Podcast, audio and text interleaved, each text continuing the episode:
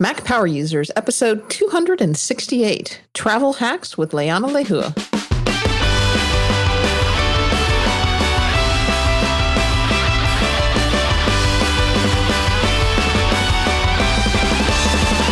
Welcome back to another episode of the Mac Power Users podcast. I'm Katie Floyd alongside my pal David Sparks. Hey, David. Hello, Katie Floyd. How are you today? I'm doing great. And, you know, summertime is here, and it seems every couple summers or so, we, we decide that we need to do a travel episode. And these are among some of our more popular episodes because we get to talk about all the fun stuff. I think that's one of my favorite things about traveling is getting to pack all of this cool tech stuff that I've bought over the course of the last year specifically for travel. And uh, I can't think of any better person to have with us than longtime friend of the show and good friend of ours.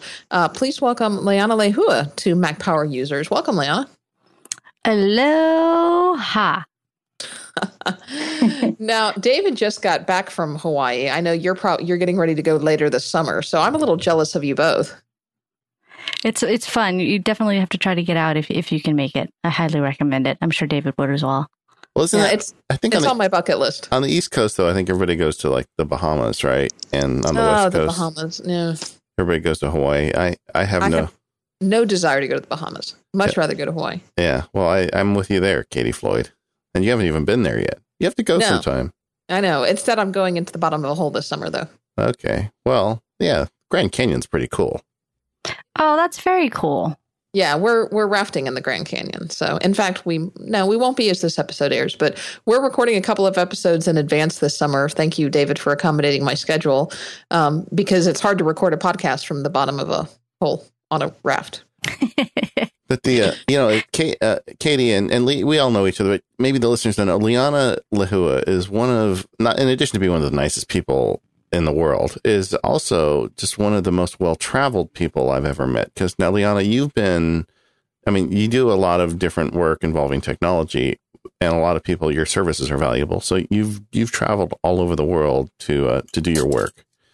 And you're a geek. And every time you and I talk, you just in casual conversation, something comes out, some little hack you use on all these trips that just blows my mind. So I said, we need to do a show where Liana just does kind of a brain dump for us and shares this with all of us. And I can tell you, listeners, be warned, this is your chance. I've I've gone through, you know, kind of the outline of the show, and I've already ordered two things. So you've been warned. I'm just telling you up front.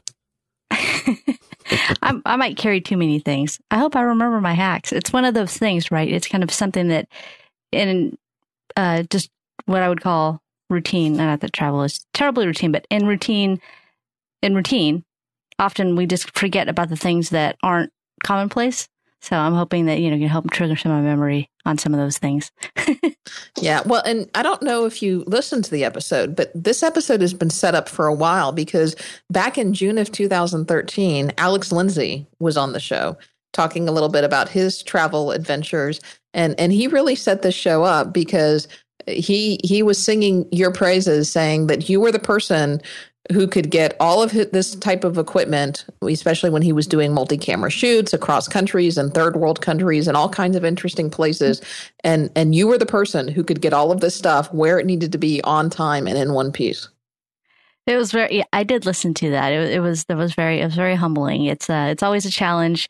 And in, in, in the live streaming world, especially then traveling internationally, everybody has different rules. Um, and then Alex is his own challenge. And I say that um, with much respect. He, his brain never stops. And so at any given moment, he's thought of another interesting way to do something that either adds gear, but it's just a way cooler way to do it. it there are a lot of different things that happen. And so it's it's kind of a fun um, dance trying to wrangle him and all that gear and information to get it to the next spot. And he he's he's he's a he's a definitely a, a very well-traveled traveler as well, world traveler as well, and uh, is constantly on the go. So some of it's just keeping up with him and, like I said, just keeping up with some of the rules and the regulations and uh, carnets for gear, and we can talk about that, or we don't have to. It's it's definitely something I don't think most people will do because they won't travel with that much gear. Um, and effectively, it's kind of like a, um, a, a bill, uh or a, a statement of the things that you're bringing into a country.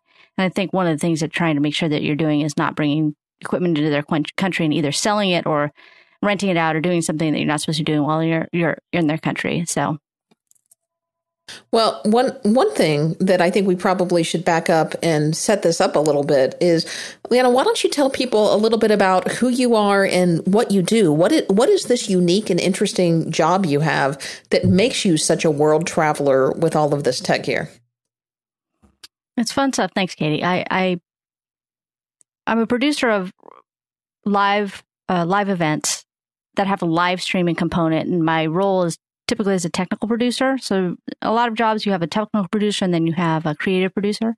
Creative producer will typically uh, work with the client to work on run of show, uh, all the details, timing, schedule. Um, in a broadcast, it would be for commercial breaks, all those fun things. And as a technical producer, I go in with the gear and the crew to just make sure that it gets pulled off. And sometimes they're in just really, sometimes the locations are easy. It's a, at a T V studio and we're integrating with the T V studio.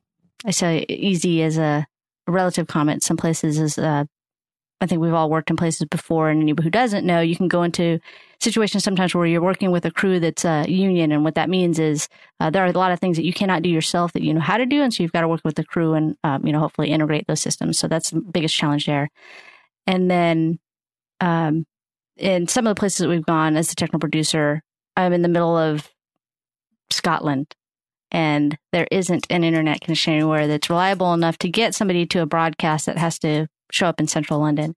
And so we've got to figure out how to make that happen. And so that's kind of the um, the joy and the uh, the privilege I've had to do in the last few years. It's it's it's definitely been a challenge, and it's something that I would say that you have to be somebody who's got thick skin and um is just uh, really, really enjoys problem solving. Doesn't worry, doesn't isn't worried about it being a real. It's it's it's a lot of firefighting, which can be stressful. But I have to say, the opportunity to be able to work on some of the projects I've worked on, um, and with the people I've been able to work with, and the places I've been able to go, entirely worth it. Yeah, we text message each other once in a while because Liana lives close to me, and quite often we'll get together for a meal or something. And and every time I, I message her, she's like in some exotic place doing some massive online streaming thing that's going to go to all these people. And uh, so so you this is your deal. You know, you get up and you do this stuff. And meanwhile, you're a geek and you've been a geek your whole life. So so how do you combine these things when you, you know, when you start planning trips, and what type of gear do you take, and and how do you keep connection in places that don't have connection? So that's kind of the idea for the show, to give everybody that's uh, going to be doing any sort of traveling, whether it's vacation or business, uh, some good tips to help them pull that off. Um, yeah, the um, I, I I am definitely being a geek sometimes, as both of you, I'm sure, know, can sometimes. And one of the um, comments Katie made before we all came on air here to started to record was, how big is the bag that I'm carrying? And it just depends upon what I'm doing. Uh, I've been doing more recent domestic travel in the United States, so, so traveling by car more, and it just affords me a lot more to be able to bring some things that I probably wouldn't bring, like a telescope, which which I hadn't talked about, but some different things. Traveling internationally, especially, I really have to pare down my gear, um, and I'm usually uh, committed to just a backpack, really, with a laptop and some essentials. And in that instance, it's really, what are the things that I need to do to be able to support me while I'm doing a job? So I don't always get to bring the things that I want to bring. So there are two different kinds of trips I kind of have to prepare for. Um, on a trip that's a personal trip, I'll bring my big cameras. Like I'll bring a Canon five D Mark three and I'll bring a seven D Mark two. I just, I tried going to the smaller format cameras. Uh, anybody who's into photography, I tried Mark Four Thirds and mirrorless, and just, it just didn't fit my workflow. I'm just, I'm a Canon person. So uh, that's what I shoot. And so when I go on a personal trip, I can take those things. When I'm not on a personal trip, I don't take that those things. And so um, it pares down my gear quite a bit. Um, so those are just some of the decisions I have to make. It, I have to figure out if I'm taking a work trip or a personal trip, and um, what I can sacrifice. Well, I'd like to start by going over your hardware list. You have a checklist here, and uh, so, some things in here that I had never heard of that are actually kind of helpful, and some that I don't know what you use them for. And I want to talk about that, but this is actually quite a big list. So maybe before we do that, do you guys want to do our first ad spot?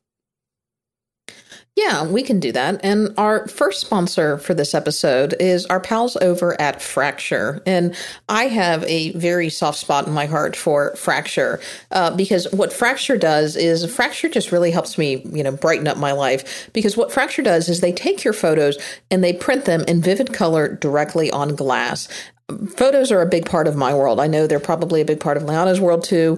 Um, you know, you just heard her talk about some of the cameras that she uses. But when you're traveling to these exotic places and when you're going on vacation, or even if you just have pictures of your family, you, you want to do something with these pictures. And so many of us are guilty of taking these photos and just letting them sitting on our computer and do nothing with them, because, you know, framing can be hard. Framing can be a hassle. You know, got to get a frame. I got to get a mat. I got to make sure that it matches the wall. And does it match what the people are wearing and who's who's going to do that? And, you know, it just can be a pain.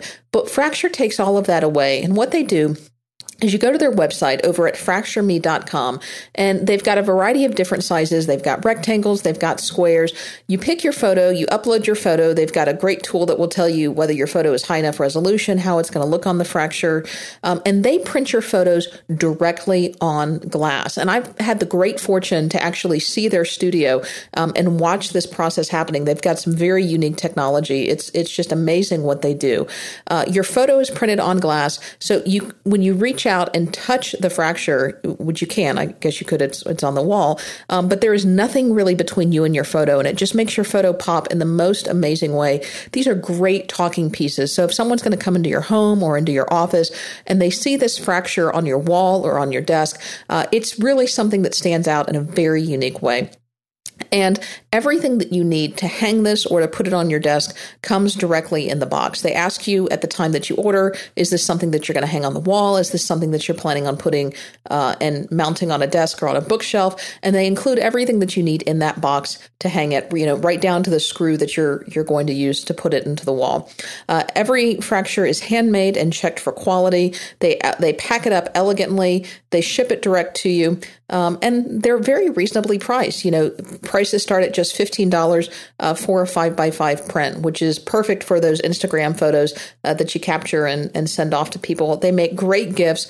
Um, I have bought several Fractures for friends and family members, and I've even bought several gift certificates so that people can then make their own Fractures uh, based on their memories. Um, so you can head over to Fracture Me dot com, check out their website. I'm sure you've got a great photo in mind. I know that I'm looking forward to taking several photos on this trip to the Grand Canyon, and I've got a spot in my office already picked out for where that amazing photo is going to go. The hard part is going to be just picking one.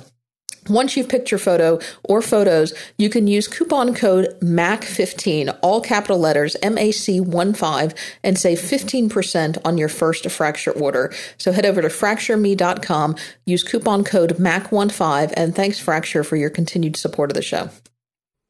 So, Liana, um, what iPhone are you using these days?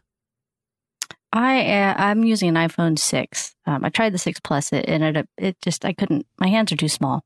yeah, that, I, yeah. That that's kind of a running theme on our show lately. Yeah. A lot of people tried it and went back to the six. But uh, how much? I know you, you've got some great cameras. You even already talked about that a little bit. But uh, how much do you see the iPhone as a as a uh, camera? It's. I mean, it's it, for me, it's a primary camera for sure, and I take a lot of photos throughout the day. You know, as David mentioned, as you mentioned before, you know, very close to Disneyland uh, and some other really kind of fun places. So sunsets are a typical photograph, and it's just easy enough to be able to pull out the phone and just uh, snap snap away and just get a solid camera quality. I love the, um, and I don't know if you see these out where you are, Katie, but along the four oh five freeway here where we are, I've seen several um, made with an iPhone billboards. Uh, and there's, oh, there's no, we huge don't, we photos. Don't have those. They're amazing. I'll take a picture one. Have you seen those, David? Yeah, it's great. I mean, it's so great. It's just amazing that you can do that. The only reason that I ever pull out some of the larger cameras is if I'm trying to shoot um, some high quality video, or if there's an H D R that I really, really want to do. And I know I just can't do it with H D R on the iPhone. Otherwise, everything else is iPhone. So it's definitely, you know, even uh, location scouts. So location scouts for uh, the live streaming events. I do the live events. And then some of the other things I'm working on now is just some of the personal uh, creative uh, short films and projects I'm working on. All the scouting I do is with an iPhone six, and that includes uh, one of the things we search, look for or pay attention to is the ambient audio in the area. And so I'm often recording like thirty seconds to a minute of ambient audio in the area just to figure out, you know, what, what kind of sounds we're dealing with. So that it does everything. And then I could get into an entire show about the cinematography and just the different apps that I use for um, location scouting. But um, it's it's all iPhone six. Well, let's let's bookmark that. We may come back to that sure. if we have time, because I think that is actually an interesting topic. But the um, I, I mean, when the phone started out um, and it had a had a camera, it was a phone camera. But at some point, it just became a camera. And for a lot of people, I'm always interested in hearing from people who are professional or semi-professional how much of a camera they use the iPhone six for. Yeah. And then and then the other thing on your list here, the second thing you had that you, and I presume you take this with you when you pack, is the Snap Zoom Digiscope, which was just, it sounds a cool name to begin, you know, Snap Zoom Digiscope. But I didn't have any idea what it was till I looked at a picture of it. You want to tell everybody what it is? Yeah, it's really cool. I was hesitant at first. I'm like, okay, whatever. It's just another gadget that claims to be able to um, help you zoom, uh, zoom, uh, zoom, zoom when you're using your iPhone as as, as a camera. And yeah. it, it really does a good job. So what this does is you can connect your iPhone to, well, I used to connect my iPhone to binoculars that I didn't list that I also carry to be able to shoot just things that are far away. So, and I'm using that mostly for um, recreational stuff. It's not something that I typically will use for any kind of professional setting. But so, so you're adding a physical optical zoom to the iPhone. Correct. Okay. And it's really cool for, um, I love going to Yosemite here in California. It's my favorite place. That's not even like an Apple thing. It's before Apple, I loved Yosemite. And um, often on El Capitan, okay, this sounds very timely, but on El Capitan, uh, people are climbing.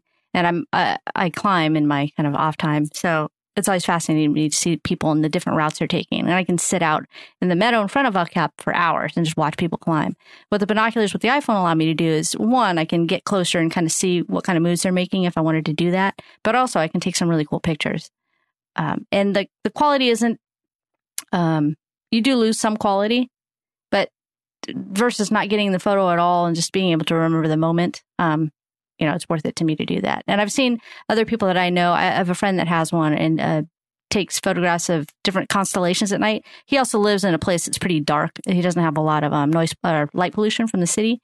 And so um, he gets pretty decent photos of stars. It's a really neat It's a really neat gadget. You definitely have to mount it on a tripod because the um, as soon as you add the the extra optical, you add the binoculars, you see shake and you you can barely move and you see the shake. So you definitely have to mount it. But it yeah, really is a slick thing. You're like multiplying and, the ability to uh, to get a blurry picture right. exponentially. Yeah, right.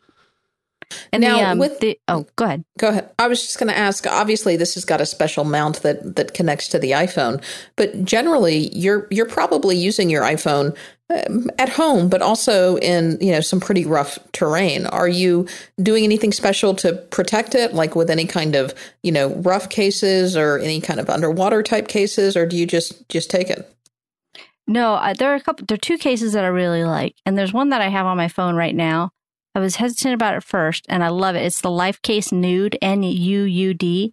And the interesting thing is I, I've, I've read a bunch of things online about it, and people either love it or they hate it.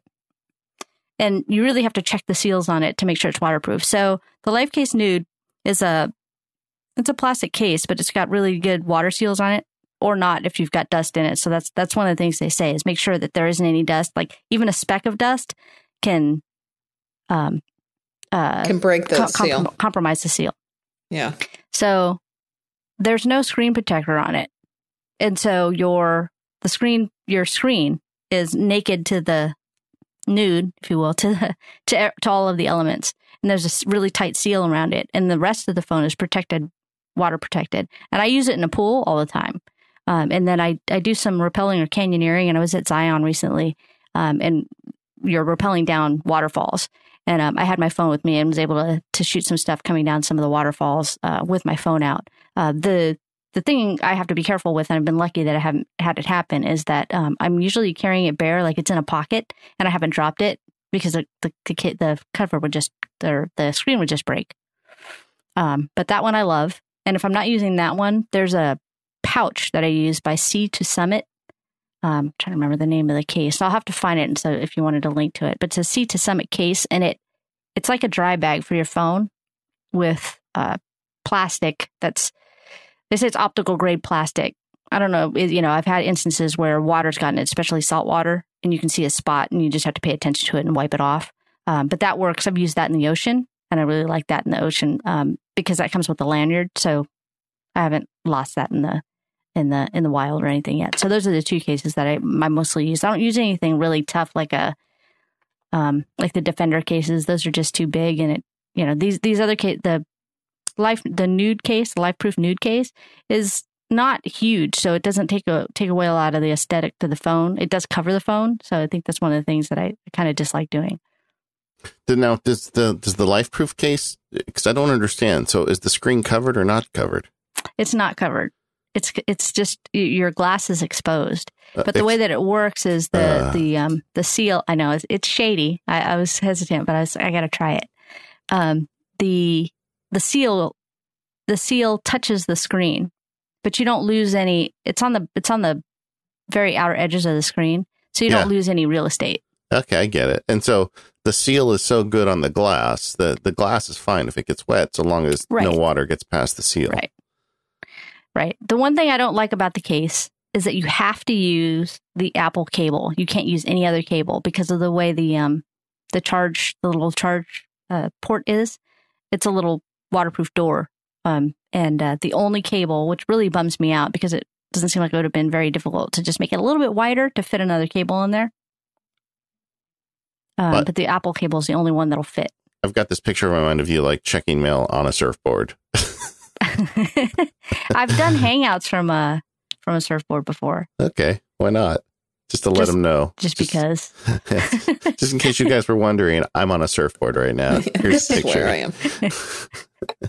the um, and then the Snap Zoom uh, is is really it's just a device that aligns your phone's lens to your binoculars or your microscope or whatever op- optical device you have. It, it, it actually looks really cool. I have a pair of binoculars as well. And I was thinking, you know, this actually could be fun. Um, I didn't see how much about how much does that cost? The Snap Zoom. It was under one hundred dollars. Yeah. Yeah. Because yeah, it it's just really an adapter, really. Yeah, it's just an adapter. It's it's fun. I mean, it's something that, you know, it's, it's you know, next time, next Disneyland trip, we'll have to take it yeah. out and play around with it. Yeah, bring it along. We'll have some fun with it. Yeah. and then, then the, um, and then on the mobile devices, you also use an iPad, right? I do. Um, unless I need to. The laptop I carry is um, the uh, a mid twenty twelve uh, fifteen inch MacBook Retina. MacBook Pro Retina. It's heavy.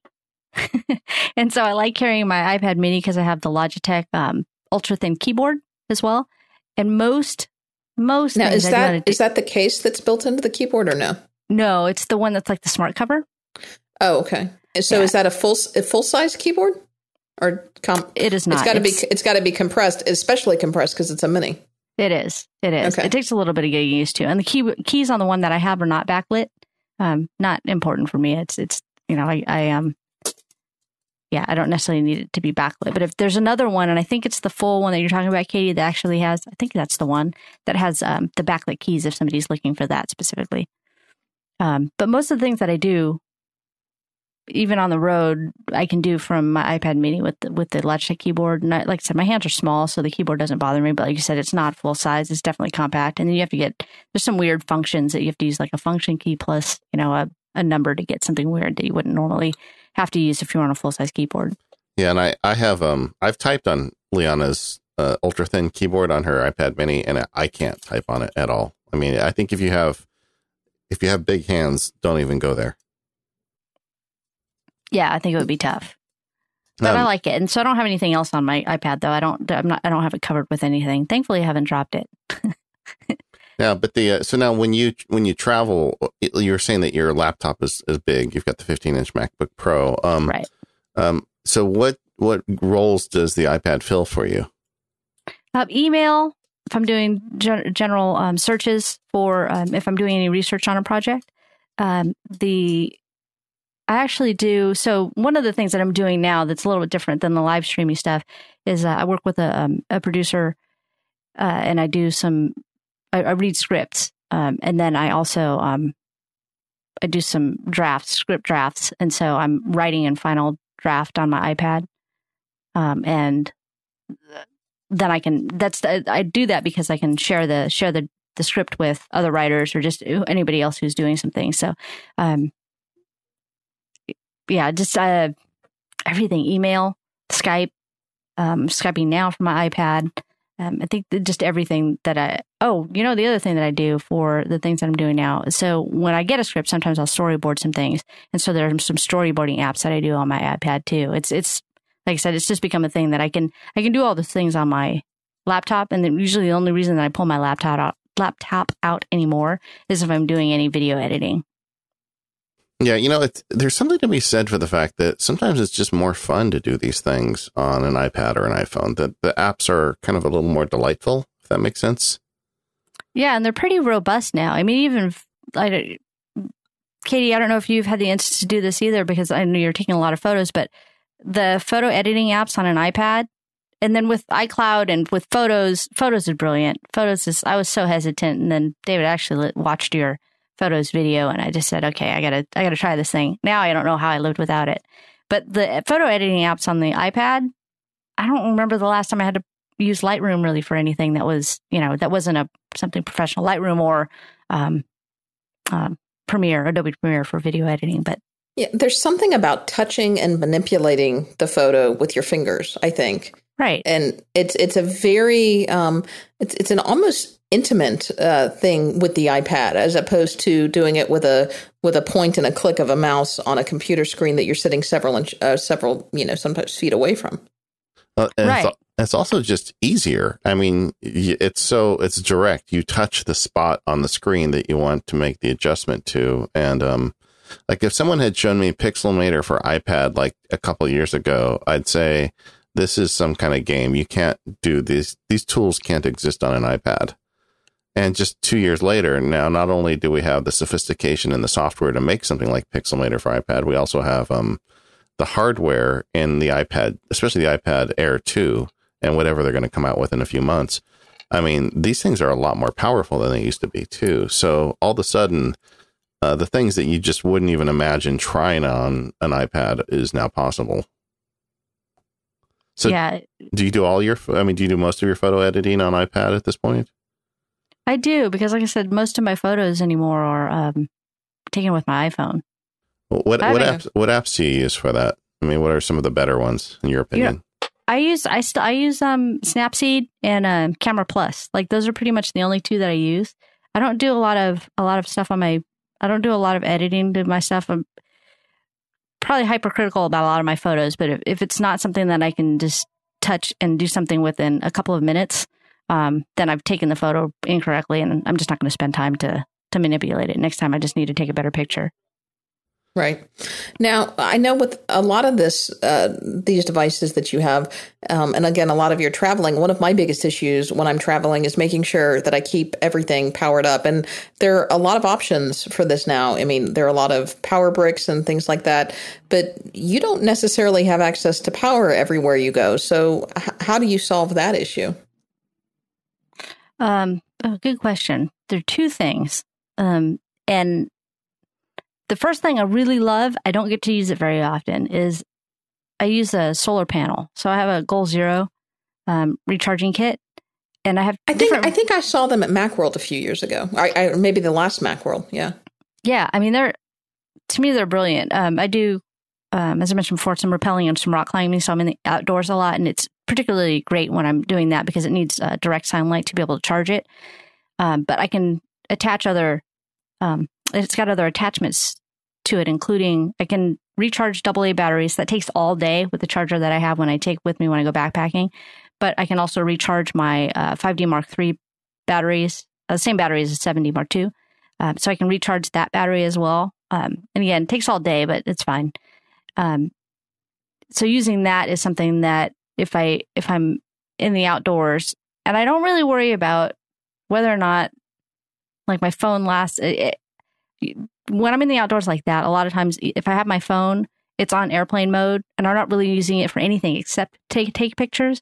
Um, when I'm doing things like that, I, I particularly take the advantage of just I'm not available. So I, lo- I I'm I'm probably somebody who loves turning off her phone way too too much.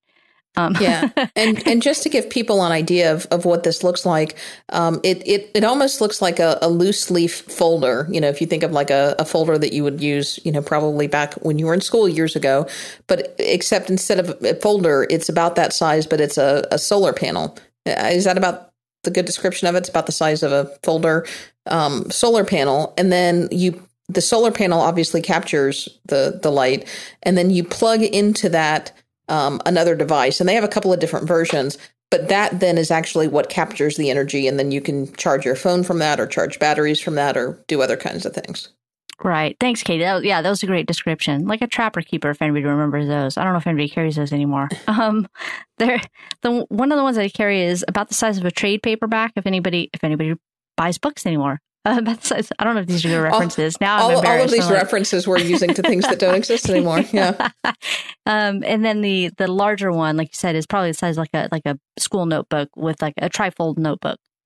Um, and so, and like you said, the panel itself it just um is the thing that that captures the sun, and then it it actually stores to a battery. So you ha- also have to carry a battery. So uh, going back to initially talking about, you know, how big is the bag that I carry. This is actually small, as you, you know, as you as you've seen, or if anybody looks, it folds pretty flat. The thing that, that takes up the more more space is whatever kind of uh, battery I choose to bring with me to um, to hold the charge for me. Um, and I'll, a lot of times I'll go with one that's a little bit smaller. And like I said, it might be the equivalent of um, being able to it's a, a battery charger that you can hold a, uh, that can charge, say, your iPhone or iPad, maybe. iPhone a couple of times, or your iPad like maybe one and a half times or so. It's not a, it's not a large storage device. And again, when I'm outside, it's I'm not really worried about if I lose all um, electronics, then I'm actually okay. So, uh, but it's but it, it is it is all I say that to say. It's probably not a good advertisement for the company. It's uh, not that I have, I don't have any ties to them. So, um, but the uh, the charger itself works great. If you want something outdoors and you know you're going to be outside, you're going to be at the beach, you're going to be somewhere, and you just want something, it will do the job. It'll charge your phone, it'll charge your iPad, and you're fine. Um, but you just have to decide how big of a battery you want to connect it to. Yeah, I bought one of these last year um, following Macworld, because we were talking in our house about, you know, what are we going to do if we have a big earthquake, you know, in Southern California? That's always kind of a thought. And um, so I bought the Nomad solar panel and one of these, not not this exact recharger. I bought one of the cheaper uh, Goal Zero chargers, but the but the bigger panel. And it, I mean, it, it does what they say on the box. I mean, I don't use it very often, but, you know, hopefully if we ever lost power for a significant amount of time, I'd be able to get my devices working. And um, I guess the other question would be, do the cellular radio, you know, uh, stations work at that point if we have a good earthquake? But either way, I just thought it would be a good idea to be able to put power in things. And, um, you know, it, it'll cost you between one hundred dollars and two hundred dollars, depending on what options you pick. Um, but I feel really nice knowing that I've got that, you know, here at the house.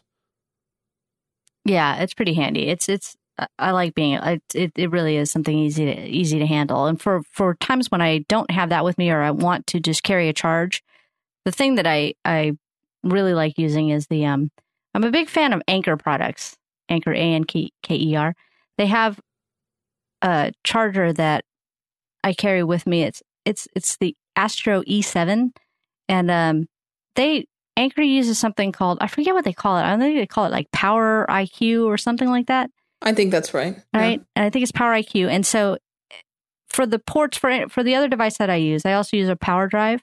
And the power drive is um has uh, ports on it as well for for U S B. And so for many devices, many as many people know, it'll indicate which port is, for example, like a two point one amp, or which one's like zero point five or whatever it is. For the with the Power I Q stuff and the Anker, they figured out a way to just plug it in. And if you have, say, three devices plugged in, it'll figure out which port needs what power, and then it'll give it that power to charge. And they charge quickly. I mean, they're strong. I think the one that I have, the E seven, I think, is the, um, I think it's twenty-five thousand eight hundred.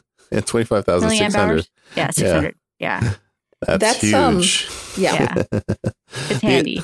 The, uh, you know, the, uh, so it's funny, Katie and I were talking about this before you came on today, and without realizing it, we've been recommending Anker, Anker products now for about a year, because every time I need like a charger, I go online, I look, I don't know what the deal is. I think they maybe they just sell on Amazon, but the um uh but this Anchor, they really think their products through. Like one of the my beefs with my old charger was there was no indicator light on it that what the power status was, you know, how much of a charge there is in it. And so until it got almost empty, and then the, a little L E D would flash red. And so I would constantly, I just wouldn't, I'd leave the house and I wouldn't know how much juice I had. Um, and like the Anchor charger I have has a little circle, and there are L E Ds that light up. And if the circle's full, the charge is full. And then it's, I think it's got like eight different segments that unlight as it drains the battery out. So you always know exactly what the power is. And like, like this one you have, it charges very quickly. It's got the I Q. It's great. Uh, the one you have has looks like four L E Ds to indicate the power level. Yeah. But uh, they just they just took care of all the little things, and um and you know the the prices are about right, and they seem like solid products. Looks like the one you have has a flashlight in it too.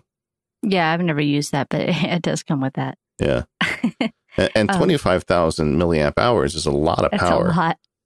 Yeah, yeah I How- think it'll I think it'll charge an iPhone ten times. Is is what I was reading on their yeah. site. So yeah, you're probably good to go for a while. I've got I've got a little bit smaller version of this that I keep in my go bag. So yeah, I like I like their I like their stuff a lot. But they've also gotten into selling um, like lightning cables, and I know I've got one of their desktop chargers and um, one of their A C adapters. They they sell a lot of products for iOS devices that I found myself buying. That that little battery that I use to recharge my MacBook, you know, my Retina MacBook with, is an Anchor. I mean, it's just that same Anchor battery I bought for phones and iPads, and now I use it to charge my laptop. Yeah, I was just going to say the E seven works on the MacBook. I tried the MacBook for a minute, and then I just, it ended up being something extra, so I ended up not keeping it, but it yeah. charged, yeah, this, the E seven does that too. Yeah. How um, heavy is how heavy is the E seven, though? Because with that much battery, I assume it's a little heavier. It's a heavier battery. I'm trying to liken it to something. It's, um... Make sure it's something uh, that doesn't exist anymore. That's our theme here today. Yeah. Like, you know, like a wagon wheel or something. Right, right. um, I know. Is that funny? Books, trade paperbacks, and trapper keepers. That was great. Um, yeah, I don't know. Maybe like um, the, let's see, what's something that everybody would have that they would know? I don't know. Oh, maybe. Okay. You know what? Uh, maybe about the weight of like an eighteen ounce, I don't know if this is good, eighteen ounce plastic water bottle. If you're carrying water bottles. Yeah. About the size of water, a little bit heavier than that. Well, like not too heavy, but it, it's nice. If you if you need a lot of power, I would I would get this one, twenty-five thousand milliamps. I think mine is like fourteen thousand. Um, either way, listen, I, I we still have more in this bag we want to talk about. Yeah, but, as if you haven't spent all your money yet. Yeah, exactly. Uh, and we are going to get to how you make all this stuff travel with you as well. But uh, before we do so, let me just take a minute to talk about our second sponsor today. And you know, I, I have to admit, it's really a privilege to have Screencast Online as a sponsor of the Mac Power Users. Uh, Don McAllister, who's behind Screencast Online, he's been a guest on our show in the past. And so let's just be honest, he we love this guy. And, um, you know, we've talked about him for years, even before he was a sponsor of the show. And Don was one of the first people that really understood the importance of video and, and learning technology. And on the Mac, he was... He was the guy. He started it out. He's got that great Liverpool accent. And, and ten years ago, he started making the Screencast Online videos. And he'll take a software application and he'll spend thirty minutes in there showing you how to make it work. And he does one of these a week. He does one for the Mac, and then he does a fifteen minute video every week for one of the iOS apps. And uh, he's got this great list of subscribers, these people who subscribe and watch these videos he does every week. And it's just such a great way to learn. There's guidance, tips, and tricks for O S ten, iOS. He's got videos on the Apple Watch, because of course he would. And as well as software's own software like Pages, Numbers, Keynote, the new Photos app, and iMovie. He's got all that stuff. And with ten years of video archival, you know, storage uh, or video here, you can go back and look at some of the older videos for things that, you know, you, you didn't catch up with the first time around. Um, it's uh, some of the best third-party software like OmniFocus, one password, Pixelmator, many of the people we talk about on this show right here. And it's just a really com- a great companion to the Mac Power Users, because if you're listening to our show, I bet you're going to find some content on Screencast Online that you like. Uh, like I said, he does two shows every week, one for the Mac and one for iOS. They're just top quality. Don really does a great job of production. He shows people the way. When I learned how to screencast, Don was the guy I would write to ask questions, and he was so generous with his time and and would give me advice on how to make a great screencast. He just he shows the way. Um, uh, current members at Screencast Online love the format of the videos, and they tend to, like I said, you get it in about thirty minutes, you're going to be good. And you don't have to watch every video every week. You know, many members use it as a, a reference guide, and they just go watch the ones that they need. So all the tutorials are hosted by Don. Um, he's got a wonderful, patient way that he explains things. Uh, as an example, in the Sparks house, even though I write books about this stuff, my wife has a hard time with me explaining stuff to her. But if I let her watch a Don video, she always she's always happy to do that. I think the accent helps him out a little bit there too, but uh, it's just a really great way of breaking down complex products and explaining them clearly. So you can sign up for a fourteen day, no obligation free trial, which includes access to all the tutorials at screencast online dot com. And there's two types of membership uh, once your trial period is over. So you can get a three month membership for twenty-seven dollars. And uh, if you just want to, you know, like a refresher course, maybe that's what you want to do. Or if you want to, you know, bite in for the whole hog, go for twelve months. It's ninety-seven dollars. But we have a deal for you. If you use the code M P U twenty fifteen, so M P U twenty fifteen, no space, you'll get twenty-five percent off your first membership period. So this can get you the twelve month uh, for a single payment of seventy-two dollars. Uh, Don's a great guy. He makes a great product. Go check it out at screencast online dot com. Use the code M P U twenty fifteen during the sign-up process, and then you'll get that twenty-five percent off. So thanks, Don and Screencast Online, for supporting the Mac Power Users, and everybody, I'd encourage you to go check this out. So, Liana, I don't think we've quite filled your bag yet. So what else? I, I, can we talk about cables for a minute? Because I'm confused. Yeah. I, I, you know, I've bought the Apple cables where you pay thirty dollars for one cable, and I know there's third-party manufacturers that make cables, but I'm always very leery about buying them because sometimes they're so cheap. And, you know, the old story about you get what you pay for. And, um, and oh, David, don't buy Apple cables. Well, I, well, that I think that's a mistake I've made, frankly, because I, I get I go into do, Amazon. Do you go to Best Buy and buy an H D M I no, cable? No, Please no, tell no, me you don't. Of course not. You, of course you've not. leared not to do that. Yeah, okay. But the um, but you know, we've talked on on the show about some of the vendors that we've come to trust for third party cables. But like if you go on Amazon, there are so many people selling cables and you have no idea if it's going to work or it's going to melt your phone as soon as you plug it in. Uh, I have come to start to rely on some of the Amazon Basics cables. Those are definitely more cost effective and they seem like good products. Uh, Liana, you had mentioned that you're using some of the Anchor um, cables, and An- Anchor, as we just got done talking about, is another company I'm I'm, I'm starting to trust. Uh, wh- what are you using? Um, I'm using their shorter. They have a three foot lightning cables and then some micro U S B cables. And so those are the ones that I'm using from them. And they're the braided cable. Um, and I really like them. Uh, the other cable, I think Katie was mentioning, she uses this as well. When I'm at home, I use the six foot long. This is six or ten. It's really long. Amazon it's a long cable. One. It's yeah. really long and it's really sturdy. Like it's thick. And so I use both the Amazon Basics and the Anchor ones. I use the Anchor ones in the car.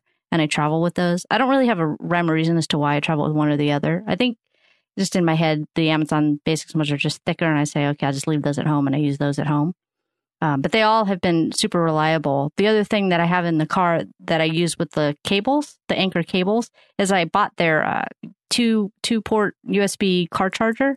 That thing charges fast. Like it's, and it's, it's, it's, it, you can charge your iPad and your, you can charge two iPads at one time. Like it's really powerful. So you can, it's a, it's a really good charger. So I think I just kind of said, oh, well, I'm already, I've already got these other Anchor products. So let me just try their cables as well. Just as an option in case something ever happened to the, to the Amazon cables, I knew I could have something else that I could trust. And like you said, I'm just learning to trust Anchor. Yeah, yeah so I think you definitely want to get something, David, that's that's MiFi or, or that's uh, Apple certified, which is going to add a little bit of cost. But like these Amazon cables are, you know, eight bucks or less, and they come in four inch, which is nice. It's nice to have a four inch cable, a really short cable sometimes. Like I keep one in my purse at all times because, you know, who doesn't need a lightning cable in their purse? I can tell you that's coming handy. Well, I, you know, just for those keeping score at home, this is the thing I, before the show even started, and I saw on her list this um, Anchor um, uh, twelve volt adapter with two ports in it. And if Liana trusts it, I trust it. And the, my problem is my kids. You know, I don't know what it is about them, but every time we go somewhere, they get in the car and their phones are at five percent. It's like they actually like run it down right before we leave. And then they're like, well, my phone doesn't work. And so now I, I want to have one that I can charge each kid's phone at the same time in the car quickly. so, so I'm in. I bought two Anchor cables and and this um, car charger. So I'm glad it, it got the Liana Lehua um, ring of endorsement. Oh, my. Yeah. and, and also, I like the woven cables, you know, like the woven. Um, I just think that's cool. I, that there's, I don't know if there's any reason for it, but I like it. Yeah, I yeah. haven't had any issues with my Amazon cables. And, you know, honestly, I haven't had any issues with any of my Lightning cables. Maybe I'm just particularly careful with them. But I know several people have had issues with their Apple Lightning cables um, kind of fraying at the ends. Yeah, that's what. That's why I started looking at other cables. And then somebody else recommended to me the Amazon Basics cables. And so like, I just really like how sturdy they are. And the Anchor ones, like you said, David, are just pretty. Well, and they work. They work. Really, if anybody cares, there's a really pretty white and gold braided one. It just looks nice. It's all about that. Well, that's important. Okay, and then and then uh, you've got the. Uh, so yeah, uh, what about the audio? Because yeah. I see you've you've got some some wired headphones, some wireless, and then also a Bluetooth speaker. Yeah. So music, just having music for me. Um, when I'm on the road is really important. So I, I go through the trouble of carrying a, a Bluetooth speaker, and I use a U E Boom, which is um kind of tall and about, if I'm going to liken it again, it's going to be to like a, one of the tall, skinny water bottles. It's about that size and about that weight. Um, and it just has really good sound. It's, it has, it claims it has this like three sixty sound, and it actually does sound really good. Um, and the thing that I'll say about it is if you're somebody who really likes speakers, if I, I compared it to a couple of other speakers, including the Jambox and the Bose. And the Bose specifically has better bass response. This U E Boom wireless is just louder. It can get louder. So if you're outside, like near a pool, or if you're just outside camping or something, the U E Boom to me just it gets louder. And so if you just want that, then it's not necessarily like the most full sound that you're going to get. So I carry that, um, and then um, I carry two earphones, uh, earbuds. One's a pair of Shure five thirty-fives, and they're wired. And I use those for when I'm on jobs and I just want a really good quality pair of earbuds to be able to monitor the sound. Um, I carry those. And then there's two cables that, that come with that, and I only carry one. But the one that I carry has a mic on it, so I can use it with the iPhone if I needed to. So, you know, that that, that gets me one less cable, all the stuff I'm carrying. Not that that would make a difference, but... And then um, I carry the Jaybird Bluebud Bluebuds X headphones. I love those for working out and just anything where I want to have one. I want to be wireless. Um, one of the apps that I really like to use, no matter where I go, I love Zombies Run. I don't know if everybody anybody's tried that, but it's just a running app, and there's a story to it. And you know, you get chased by zombies. You're picking up medical supplies, and you're doing all these other things. So it's really fun.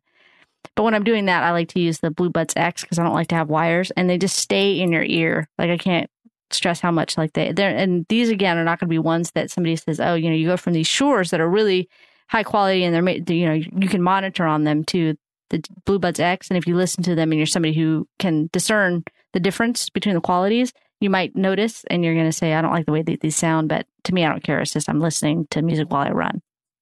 Yeah, I bought a uh, go ahead, go ahead.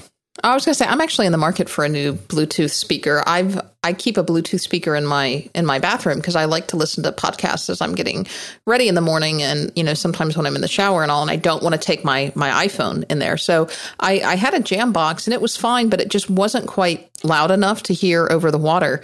So one of the things I started doing, and I know this is not smart, but as I started putting it on the on the top of the the top of the um, shower enclosure.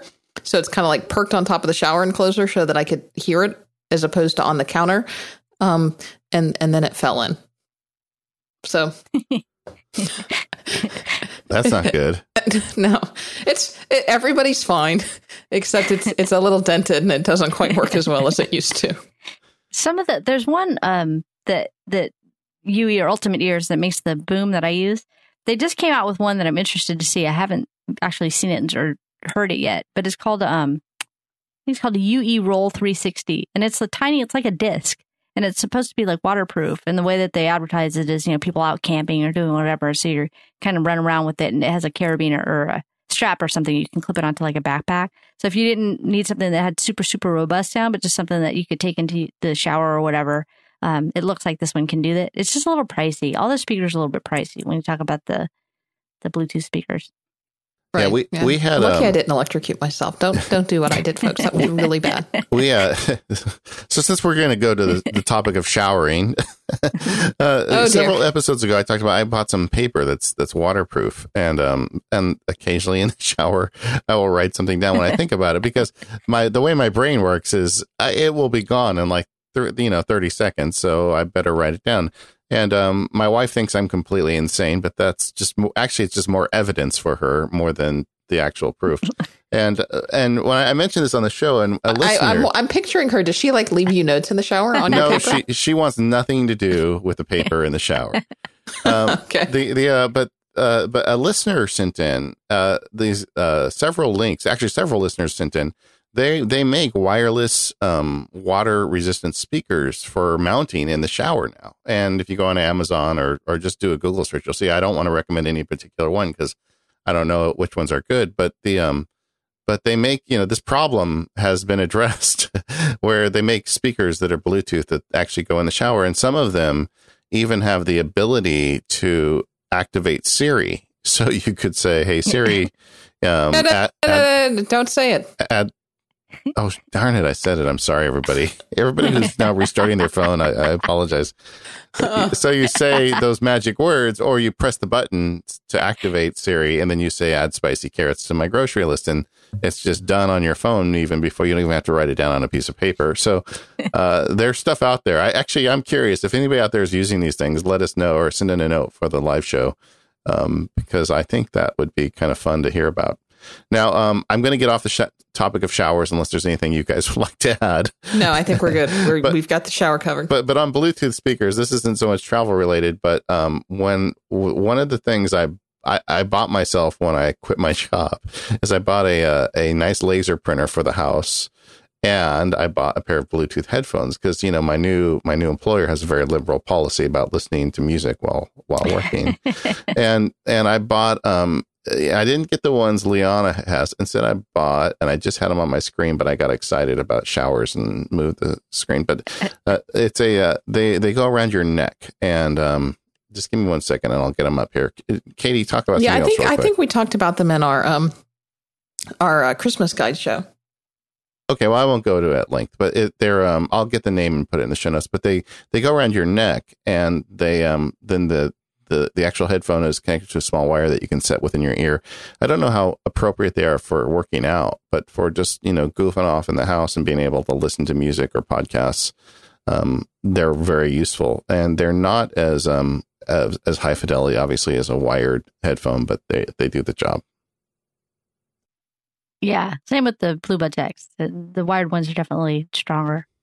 Okay, well, listen, I want to talk a little bit about um. packing because you've been all over the world and um and this is um something that is near and dear to my heart because I I'm always obsessive about getting you know those things as tightly as possible, bring as much, as little as I can. Um, how does someone who's traveled as much as you uh figure out how you're going to pack? You know, it's actually I've gotten to a place now where um it, it's uh I, I I buy clothes now that are all kind of in a complementary color scheme, and so when I pack, I'm not packing that much. I might pack two like short sleeve shirts, a long sleeve shirt, a dress, a pair of jeans, and then a pair of like black slacks. Like I won't, I don't pack a lot of stuff. And thankfully I've been able to get away with it everywhere. I mean, uh, there are enough, uh, the, the thing that I stock up on more um, are probably like accessories. Cause then if I'm going to dress something up, then I can do that easily. Um, that said, the things that I look for the most uh, when I'm packing is something that's wrinkle free. And then it's, there are a couple of brands that I really like, I can get to a second, but the fat, also the fabric. So I really go for Dry Fit, Coolmax. Um, those are really, I think those are just trademark names really, but they're the type of material. Nike is a, is a company that makes Dry Fit material. Most of the athletic companies do anyways. These are like um, moist, moisture wicking. My, moisture wicking materials. Yeah. Right. Um, and so my trick is at the end of any day, or any activity. So like if I get up in the morning, I'm, I'm I'm on the road working and I get up in the morning and I go work out. When I get into the shower after I work out, I actually just wear my clothes into the shower and I soap up onto the clothes and then I rinse them out and then I hang them so they're dry for the next day and then I continue with my shower. Um, and I do that at the end oh, of the oh, day. Oh, okay. Wait, now you just took us back to the shower again. I did. I you did. So, okay. So do you like, uh, I, I'm curious about this. Sorry. Do you um just with regular soap or do you like take one of those special like um um you know uh, detergent or I guess it doesn't matter. Just curious. No, I don't. A lot of times I'll just use um you know in, in hotel rooms all the times you can just get you can get as much complimentary stuff as you need to get to, to use right. And um And I have to say, I don't go crazy with it because it's not, you know, my my my hair is super short. Like I don't um, require a lot of stuff. I don't carry any detergent, and I usually just use the soap that they have. It's either bar soap, so I have to lather it, or I'll just use um, a lot of the, the hotels I've been going to have body wash. But I also oh, carry, okay. um, I also carry at a lot of the kind of natural food stores. I'll carry something called Doctor Broner's soap. And some of it's scented and some of it's not. I carry a small bottle, the one that I can actually carry through T S A. Um, I carry a small bottle of um, Doctor Broner's. And so it's, it's kind of an all-purpose like soap. You can, they say you can ingest it, I think, if I remember correctly. Not that I'm trying I'd to ingest it. Probably rather not, yeah. It's kind of a natural soap. And so um, I use that. And if I run out of that, then I use the hotel stuff. Um, yeah, because I've always just taken like... Um you know, you can get Woolite or, or Tide packets, or those are name brands of um, laundry detergent. But uh, for travel, and I've always just, you know, done laundry in the sink, but I never thought about doing it in the shower before. So sorry. I'm yeah. curious. No, that's right. I mean, it just feel, feel like, well, I'm already in it and I got to, I have to clean it. And it's worked out. I mean, they come out, you know, they don't smell. And I mean, I think I've gotten any kind of like cooties out of them. So whatever. Yeah, uh, I, I do the same thing, except I, I've always done it in the sink as well. I, I try to take... I like, I think you're the one who turned me on to moisture wicking clothes, but, um, you know, when I'm going places like that, cause they dry very quickly. And, right. um, and even if you're not going to a cold place, um, it's really great travel clothes because you can, you can wash it that night and it, it could be ready the next day if you need it to be. Um, and you don't need to, you know, tumble dry or anything. You can literally hang it on a string in the, in the hotel room and you're good to go. And that totally changed my game because now I don't need to bring, you know, even as much underwear because you can wash your underwear, and it's um, it's really a smart move. Now, when you when you pack it though, do you you know if you look online, you'll see a lot of people talking about roll, packing by rolling, or and they've got these different techniques. What have you come? What do you recommend? Yeah, I use I, I do that. I roll and I use packing cubes. It really depends on how much stuff I'm bringing, what I'm bringing. I just actually got back from a trip. I went to um. Nashville over the fourth of July holiday, and I brought just a backpack, um, and I was there for five, six days, um, and I was able to fit all the stuff, all of the tech that we just talked about. I didn't bring my, um, even though it was a leisure trip, I didn't bring my any of my Canon equipment, but I just bought my phone, and so I fit everything. I didn't bring my laptop with me. I just brought my iPad, and I was able to put it into a backpack with all the clothes that I was going to use for the weekend, um, and get through T S A. It was it was awesome. The bag that I use is, so I use the Eagle Creek packet cubes and I roll. Um, and to, for me, that works out really well. And then if I'm carrying, like I carried some shoes for working out, I, I wore those, sorry. I wore my tennis shoes because they were, many people have probably heard this. You just, you wear the kind of your bulkiest clothing items onto the plane, and that's what I did. Um, and then I just packed some sandals into my bag. Um, but everything fit because the colors were con- complementary one. And then because I knew that I could dry stuff or wash and dry it, I only brought enough clothes. I really only brought enough clothes for two days. And then I just washed everything back and forth. And then I kind of knew that I would probably buy some T-shirts while I was there, which I did. And I had enough room to kind of put them in there when I came back. But even um, going back to when we talked about kind of traveling for work, um, being able to wear just like a, a simple black dress and then you know, accessorize it. If I was going to go out to dinner or something, you know, more fancy in the evening, um, I'm able to do that. The, um, if you, you can look up the fabrics online for sure, um, on the West Coast, and I think they're in Florida as well. Um, but a place to start, even if you don't live near one, uh, I'm a big fan of R E I. Love R E I. And my, in my, in my world, if it doesn't exist at R E I, I probably don't need it. And so what R E I is, is an outdoor store. For some people, it'd be similar probably to like Bass Pro. Um, The brands I usually sell in there, like the dresses that I have, you can definitely wear them. I, I got my, you know, every woman should have a simple black dress. The one that I bought, I bought from R E I, and it's exactly that. I can roll it up and throw it in my bag. It won't wrinkle, and it dries, it washes and dries very quickly. But it's something that you would never know that it was. I think it's Patagonia, which is an outdoor brand. Nobody would know it was Patagonia unless I told them this is Patagonia dress. Um, and so I think that's that's one of the key things. And um, I don't. For me, I don't carry, I don't wear makeup. Um, I think I wear uh, chapstick and lips, uh, lip gloss. So I don't really have to worry about kind of packing some of those things. So I might be cheating a little bit if we're talking about, you know, kind of taking everything that we think that we would need. Um, so that, that opens up a little bit of space, not having to carry necessarily makeup. Yeah, the um, the shoes always screw me up if it's like a legal related thing because you got to have dress shoes. And um, so like, you know, I think this another thing you told me is I, I wear the dress shoes on the plane, even though I hate it. you know, I'll wear them with jeans or whatever. Right. Um, just because if I have to pack them in, and then being the California guy, and whenever I go to East Coast things, they always say, well, why are you in Vans? You know, and my, I'm like, because you know what? They pack really well. Right. That's a tennis shoe you can actually put in a bag and, and bring with you. Um, the, uh, Now, the, the packet cubes, you and Alex Lindsay have both talked about the, the joy of the Eagle Creek packet cubes. We've looked at them. Um, I've never bought any because every time I look at them, I'm like, well, what exactly would I do with that? Because I do roll up my clothes. And then, you know, I'm not sure what I would do with the packet cubes. How do you use those? So Alex is the one who turned me on to the Eagle Creek packet cubes. So he's, yeah, he, he and we, we've bought like different color. We had to buy, we had to kind of consult each other, like which ones did you buy? Because inevitably, um, they get used, and we buy them and also use them for uh, wrangling like cables. So on jobs, a lot of times we have Eagle Creek bags that have, you know, one for audio cables, one color for H D M I cables. So we always had to kind of coordinate that.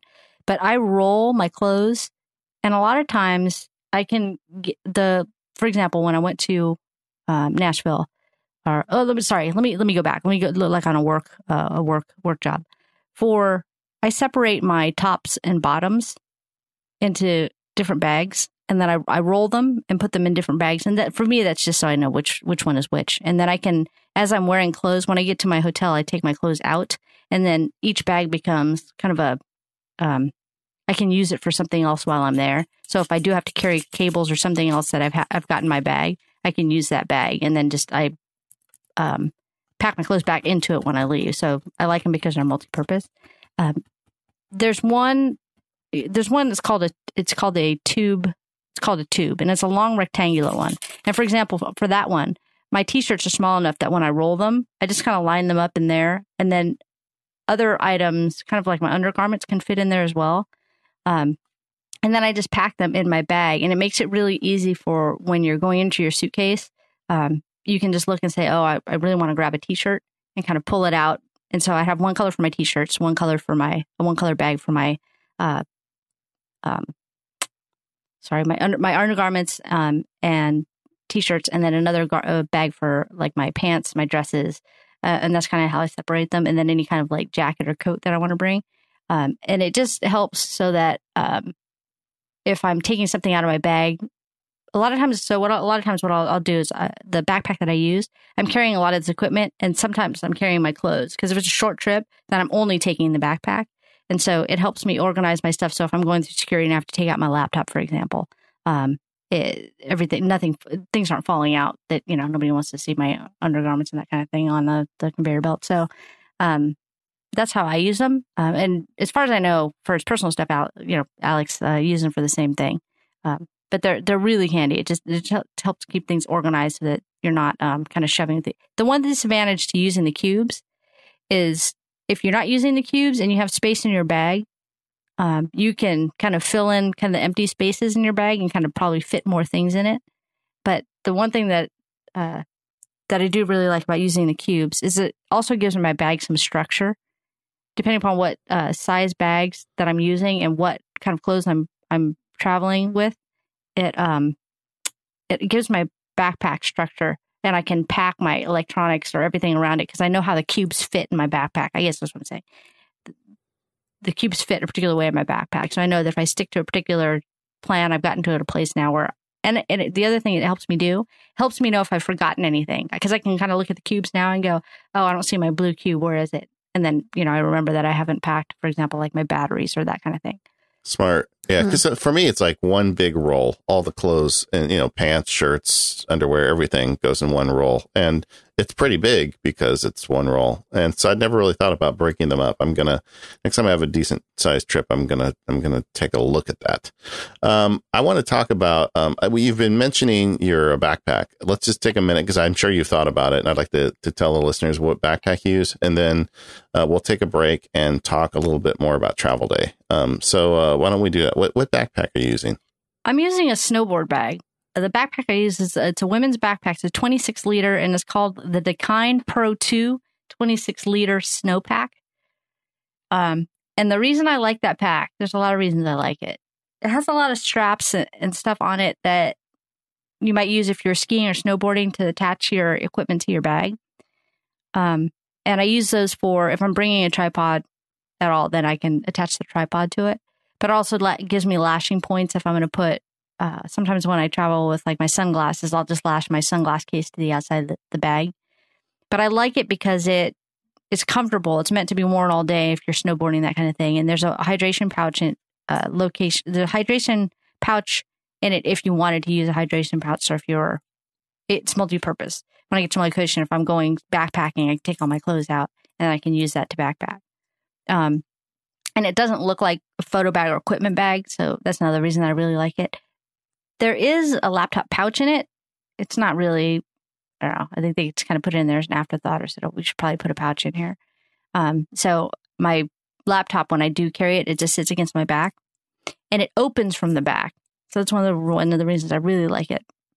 So in order to get to it, you have to take it off and actually unzip it from the back. And I pre- prefer that to one that, you know, you open from the outside. Um, that said, there are pockets on the outside of it that you can access and put things into it that, that are zipper on the outside. I just put my things that are less important on the outside. Um, and uh, there's a a ski. Uh, you can carry skis. It's meant to be able to carry skis, for example, too. And so there's kind of a lashing point, lashing points on the uh, bottom and on the top that are meant to kind of work together. So if I am carrying something taller, like I said, a, a tripod, the way that I can carry it is using those lashing points. And so um, it just extends the my ability to carry some things outside of my bag because it has those like lashing points on it. I really like it. I really like it. It doesn't look like it doesn't look like a a photo bag or any kind of a particular bag. It just looks like kind of a regular, you know, travel bag. And I see they sell it at R E I. They do.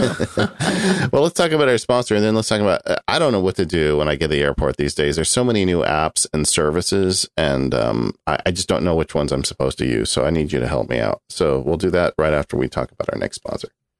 Yeah, our next sponsor is our good friends over at Smile, and I want to talk a little bit about Text Expander. And we've talked quite a bit about Text Expander for the Mac, and it is an amazing application. It is probably the first app that I have to load on my Mac because I simply cannot live without it. I know instantaneously uh, if it's not running or if it's um, somehow not loaded on my Mac because it, it has become that much an essential part of my workflow. But today I want to talk a little about Text Expander for iOS because as soon as I heard that Text Expander was coming to iOS, I was just over the moon because as much as I use Text Expander on the Mac, the place that you really, really need Text Expander is on iOS because let's face it, typing on iOS is still a little bit of a pain. And it's not as native as typing on a full-fledged keyboard on the Mac. So Text Expander for iOS is out, and it has the ability to sync via Dropbox, now via iCloud, with all of these Text Expander, or even through other cloud services, but with all of these Text Expander snippets that you've already created on your Mac. So maybe you spent hours creating these Text Expander snippets on your Mac. You can now take advantage of all of those snippets over on iOS. So those snippets are going to sync back and forth. You install the Text Expander um, uh, application on iOS, uh, and all those snippets are going to be there.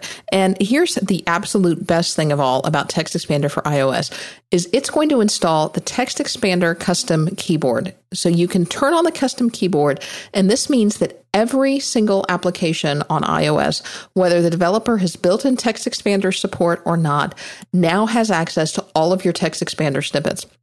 So one of the applications that I use it most frequently in is Apple Mail because I've got a ton of custom snippets built just for Apple Mail. So, or just for, for mail. So if I'm using Apple Mail on my iPhone, I can just Type uh, switch over to the Text Expander custom keyboard and start using my abbreviations for Text Expander. They expand just like they normally would, and I can fire off and respond to email so much faster on my iOS device than I ever have been able to before, thanks to that built-in custom keyboard for iOS. Now, many developers, including developers of some of our favorite apps like Byword or Drafts or even some of the Omni apps that we'll talk about later, um, have included Text Expander support natively in their apps. Uh, Text Expander includes an app development kit so that um, these app developers can build in Text Expander uh, directly, which means that if you're using any keyboard within these apps, uh, your Text Expander snippets are going to launch automatically and you get some enhanced benefits. Uh, but either way, you now have access to Text Expander all on iOS. All of your snippets are going to sync, and it is just magical. And can you imagine how much this costs, it's really inexpensive. It's four ninety-nine over on the App Store. So uh, head over uh, to smile software dot com. You can view a demo over on their site, uh, and then they'll send you a link right over to the App Store where you can go uh, buy Text Expander Touch for iOS and get all of this amazing functionality on your iPhone, on your iPad. So thanks to Text Expander for their great support of Mac Power Users. All right, Liana, so you've got all this gear and you're going to go somewhere. Um, you know, where do you start using the technology in terms of trip planning and um, on travel day? Um, for, for trip planning, um, a lot of, a lot of, I, I regularly use Hip, Hipmunk, and it's just hipmunk dot com, hipmunk dot com, H I P M U N K. And um, I can find airfare plus hotel if I needed to there. I'll often I'll start there to kind of see what, what what's there. And then I'll go to, depending upon what the the the results back are, I might go to, for example, the Hawaii trip. I went to go see what the rates were on Hipmunk, and the um, airfares were non-refundable, but through like American Airlines. And so I went to American Airlines, and I'm an American Airlines member, so I looked up the same flights and got the same rate, but they were refundable. I just kind of, I like to compare to see what's what the difference is. Um, and for a lot of the airlines now, so because I know there are a lot of sites, Expedia, um, you know, Travelocity, there's a lot of different sites that you can, uh, they'll give you deals now. But if you go to the actual sites for the hotel, for the airline now, if you're a member, there are things that you can get oftentimes. Um, I was able to reserve, or not reserve, excuse me, I was able to hold um, one of the uh, flight, the the fares on American Airlines until I figured out if that's the time and the date that I wanted to go. It was only a twenty-four hour hold, but it was nice to be able to do that. Um, and then same with the hotels. If you become a member of a hotel, a lot of times people are charging for Wi-Fi now. As, you know, if you both travel, I'm sure you, anybody who travels have seen that. And they charge a lot, uh, you know, fifteen, sixteen, seventeen, sometimes twenty, twenty-two dollars for Wi-Fi. It's ridiculous. Usually, usually pretty lousy Wi-Fi on right. top of that. Yeah, not that great. And it's a lot of times if you're a member of a hotel, Uh, I found that you can get, um, as long as you remember and you show your card, oh, great, you're going to upgrade and you get free Wi-Fi. Again, it's the same junky Wi-Fi, but it's free. um, and so I kind of go between those in terms of kind of prepping my travel. Um, and then I'm always looking to see what transportation is available. If I can, if I love it when I go to a place where I actually don't have to rent a car. Um, if I'm doing that, I'm using the same sites. I'm using Hipmunk or Expedia to see what where the best deals are, and then going to the ones that I'm mem- a member of, like uh, Enterprise or Hertz, to see what kind of deals I can get. Um, and then if, for anybody who's traveling a lot or considering traveling a lot, for sure, do I would recommend getting, I wouldn't recommend anybody going into debt, but having a travel credit card is really good that you get points on. Like I have an American Airlines uh, credit card, and I charge everything that and then just pay it, pay it down. Um, because you get points towards flights and airfare and hotels. A lot of times what you get to, in, for example, American Airlines, because I'm a card member, I can board the plane first. I get free carry, uh, excuse me, I get free checked baggage. There's a lot of things that you get for being a member. So um, I definitely recommend doing that if you know if you don't mind having a, a another credit card or that kind of thing.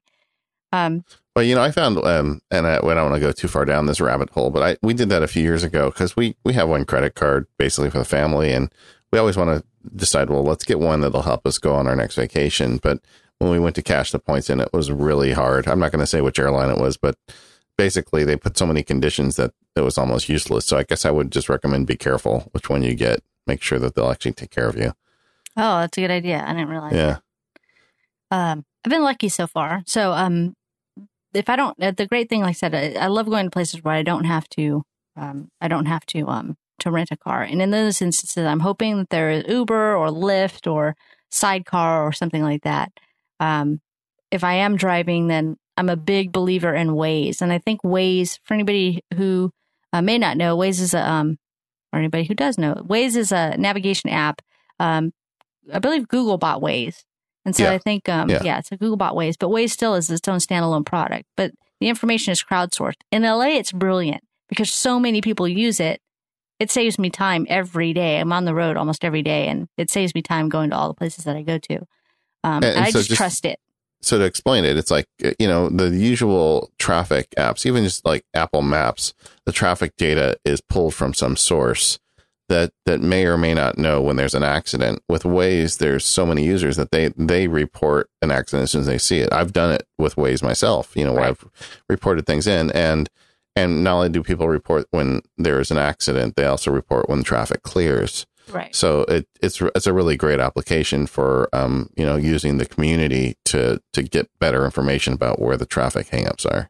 Yeah. And I think it just to be someplace where, like I said, L A, it's brilliant. So many people use it. Orange County, it's brilliant. I, I went to Santa Cruz recently, and in Santa Cruz, like it was, you know, people weren't using it, so you really couldn't tell what the traffic was like. Smaller town, um, but I highly recommend Waze. Um, or my my go to after Waze if I'm in a place that you know Waze doesn't really do that. The other thing I like about Waze is it'll actually tell you where things. I don't know if this is good or bad, but it'll tell you like where the closest like Starbucks. I think Starbucks pays for ad space, which is fine with me because I go to Starbucks, so it doesn't really bother me.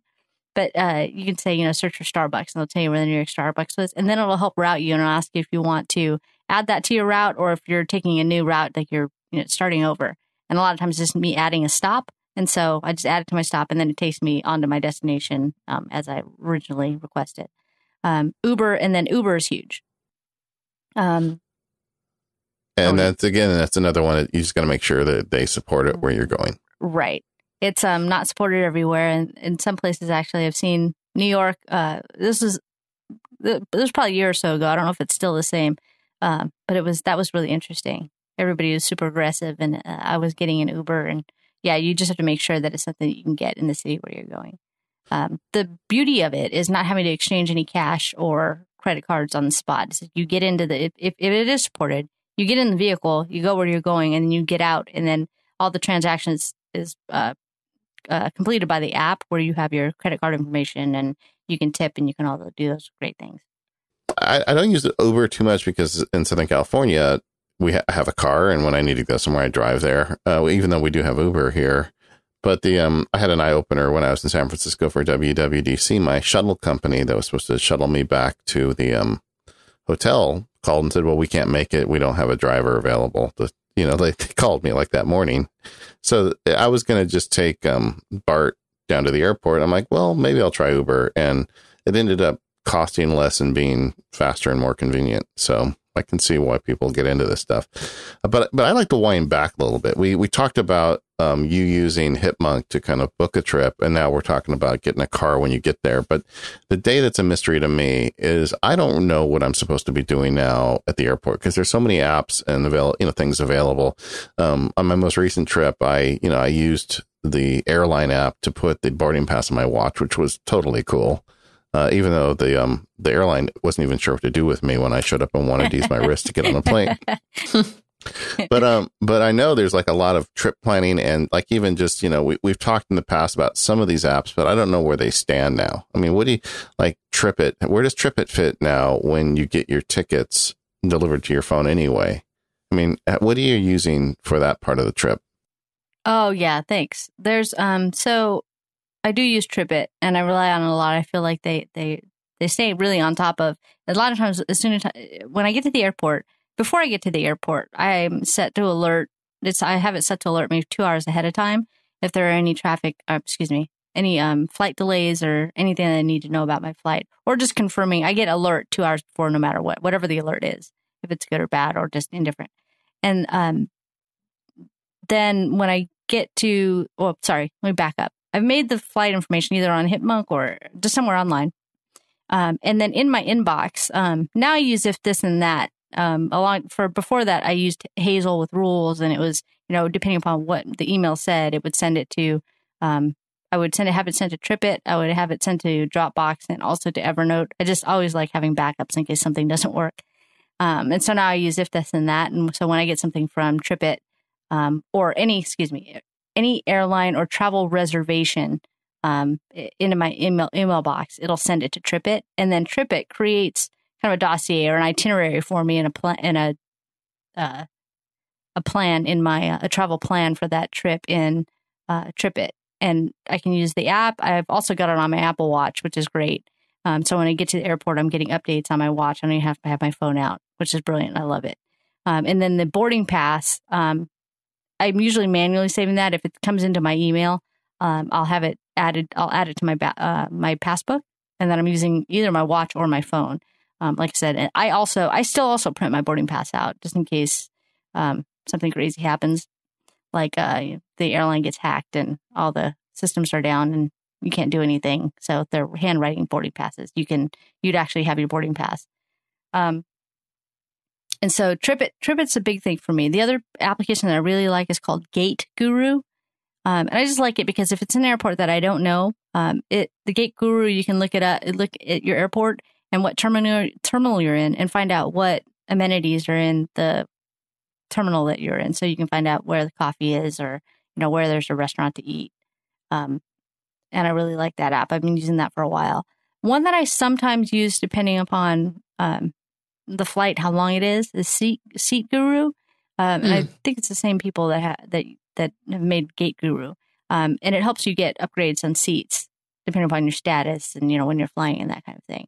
And so um, it's nice to be able to to get notified that, hey, there's a seat available. And I've I've only upgraded, I think, maybe twice, and I got an alert through Seat Guru, Seat Guru, Guru and it helped out a lot. So um, those are the two things, or the three apps that I'm using the most when I, as I'm getting to the airport. Um, I'm TripIt does a great job of keeping you up to date on any flight status changes. So if it's delayed, if, you know, um, gate change or anything like that. And then also when you're, uh, if you've landed um, and you're, you've gotten to your other destination, turn your phone on.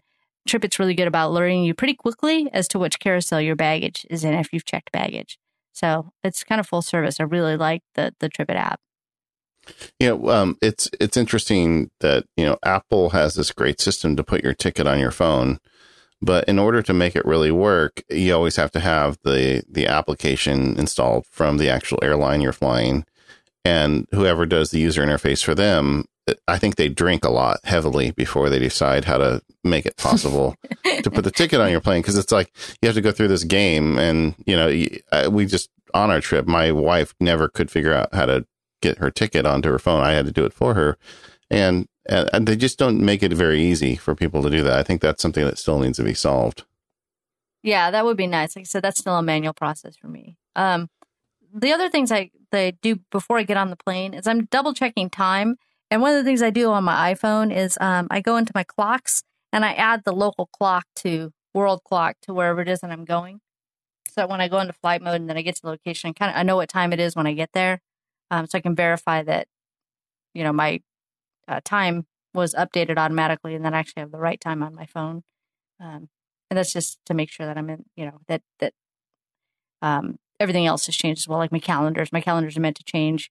Um, this default setting in the calendars, right, to change based on my local time zone. I have it do that. And so um, that's just something that I do to just check. And then sometimes I just get antsy on the plane. And I'm looking at my phone and I kind of wonder how much time we have left in the flight. And some of the flights don't have that flight tracker thing that you can watch the flight in real time. Um, and so I'm staring at my phone. Not that that helps flight go any faster, right? But I'm staring at my phone like, how much more time do I have to be on this plane? I got a tip for people. if, if you're uh, going on a trip and it's in a different time zone and you're setting meetings wherever you're going, uh, set that time zone in your calendar application. Uh, set a time zone when you put it in. Like if you're going to East Coast and you're on the West Coast and you say, we're going to meet at ten a.m. next Friday in New York, and you're in California and you write ten a.m., then it will show up at seven a.m. when you get to New York, because the, the, the phone is going to try and correct that. So put it in uh, with the Pacific time designator. So when you get to New York, and the, the phone is smart enough then, as long as you give it the time zone, you'll be good.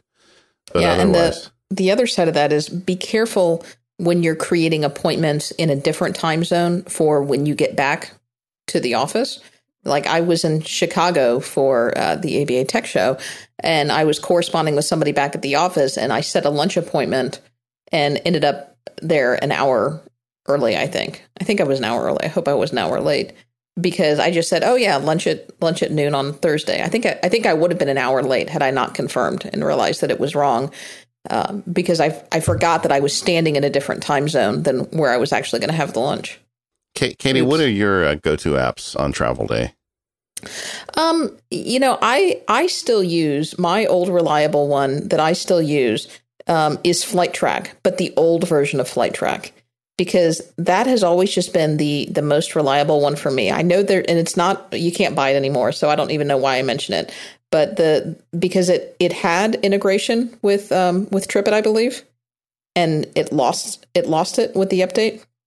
So that's I still keep that on my phone, if nothing else, just for for notifications. Um, the other thing that I have is I have a white noise app, which I think is just called White Noise, um, on my iPhone, because I I tend to sleep with with white noise. And if there's not a fan or an air conditioner or something like that in the room, I know that that's that's going to bug me. So I keep the the White Noise app on my iPhone to make sure that I can always have a white noise. And I used to have a simple alarm clock app on my iPhone so that I knew, even if there wasn't an alarm clock in the hotel room or wherever I was staying, that I could prop my iPhone up and just be able to at a glance see what time it was. Um, but I think with the Apple Watch and Apple Watch O S two point oh, that's no longer going to be an issue. Yeah, you'll be able to, that it's got that alarm clock mode, but it really, it's no longer an issue with your phone as well. You can set an alarm just fine on your phone without a third party app if you want. Yeah, but I like being able to see what time it is. Okay. Oh, got you. Got yeah, you. I just want to be able yeah. to glance over in the middle of the night and see what time it is without having to reach over, pick up my phone and tap it to see, to turn it on. Well, you know, another thing I want to talk to Liana about is, because we are all dependent on the internet to get things done. And I I am just baffled by getting the internet sometimes when I get to wherever I'm going. And I think this is one of Liana's like ninja skills. So I want to talk to her about that.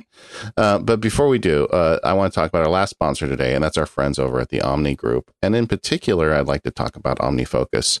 Um, we haven't talked about that for a while uh, as an ad spot. Uh, it does come up on the show quite often because we both use it every day. And it's, it's just really the premier task management application on any platform, in my opinion. Uh, they, uh, the Omni Group many years ago decided uh, they were going to make just the killer task management app, and they and they pulled it off. And OmniFocus is that application. It's now at version two on both iOS and the Mac.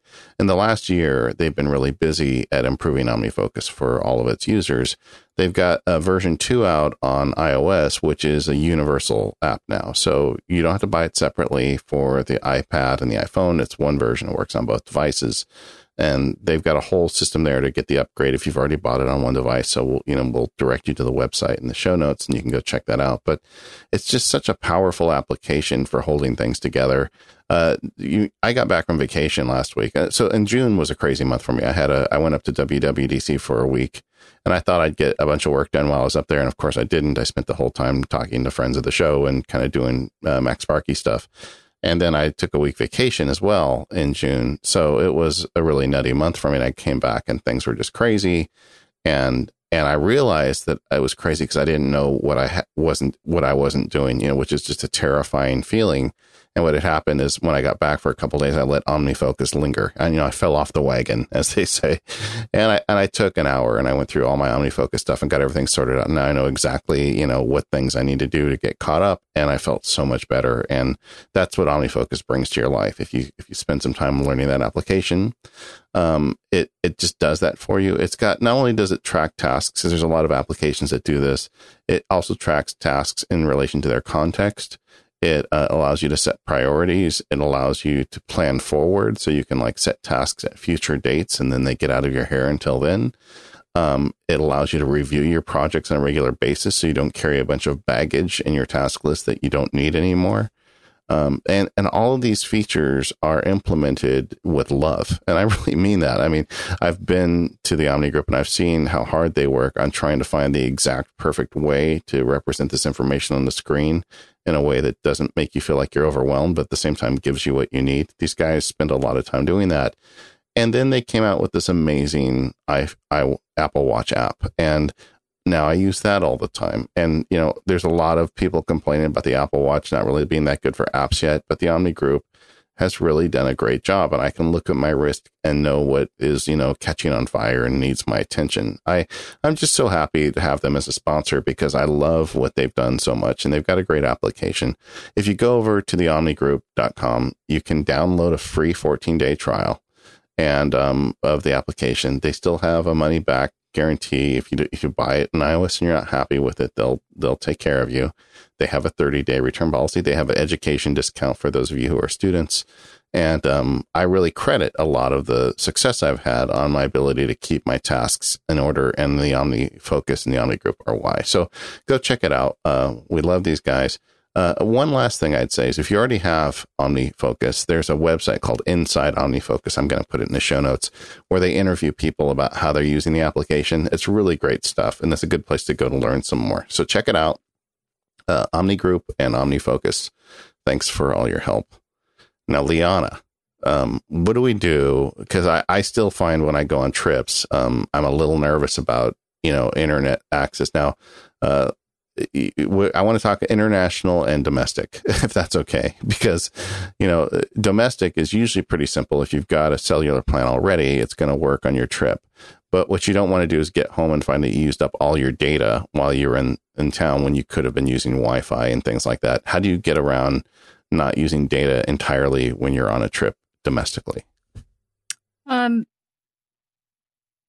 So for th- there's an app that I use called um, EarthMate.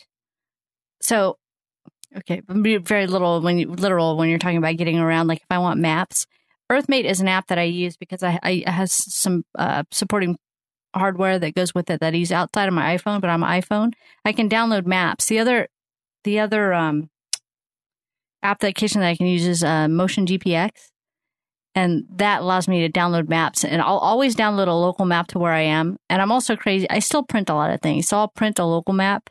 So, if, um, and the other thing I do is I create um, a list for myself of kind of emergency numbers. And if I'm traveling, um, even domestically, um, like from where I'm going, the nearest hospital, all those kinds of things, I just carry it with me.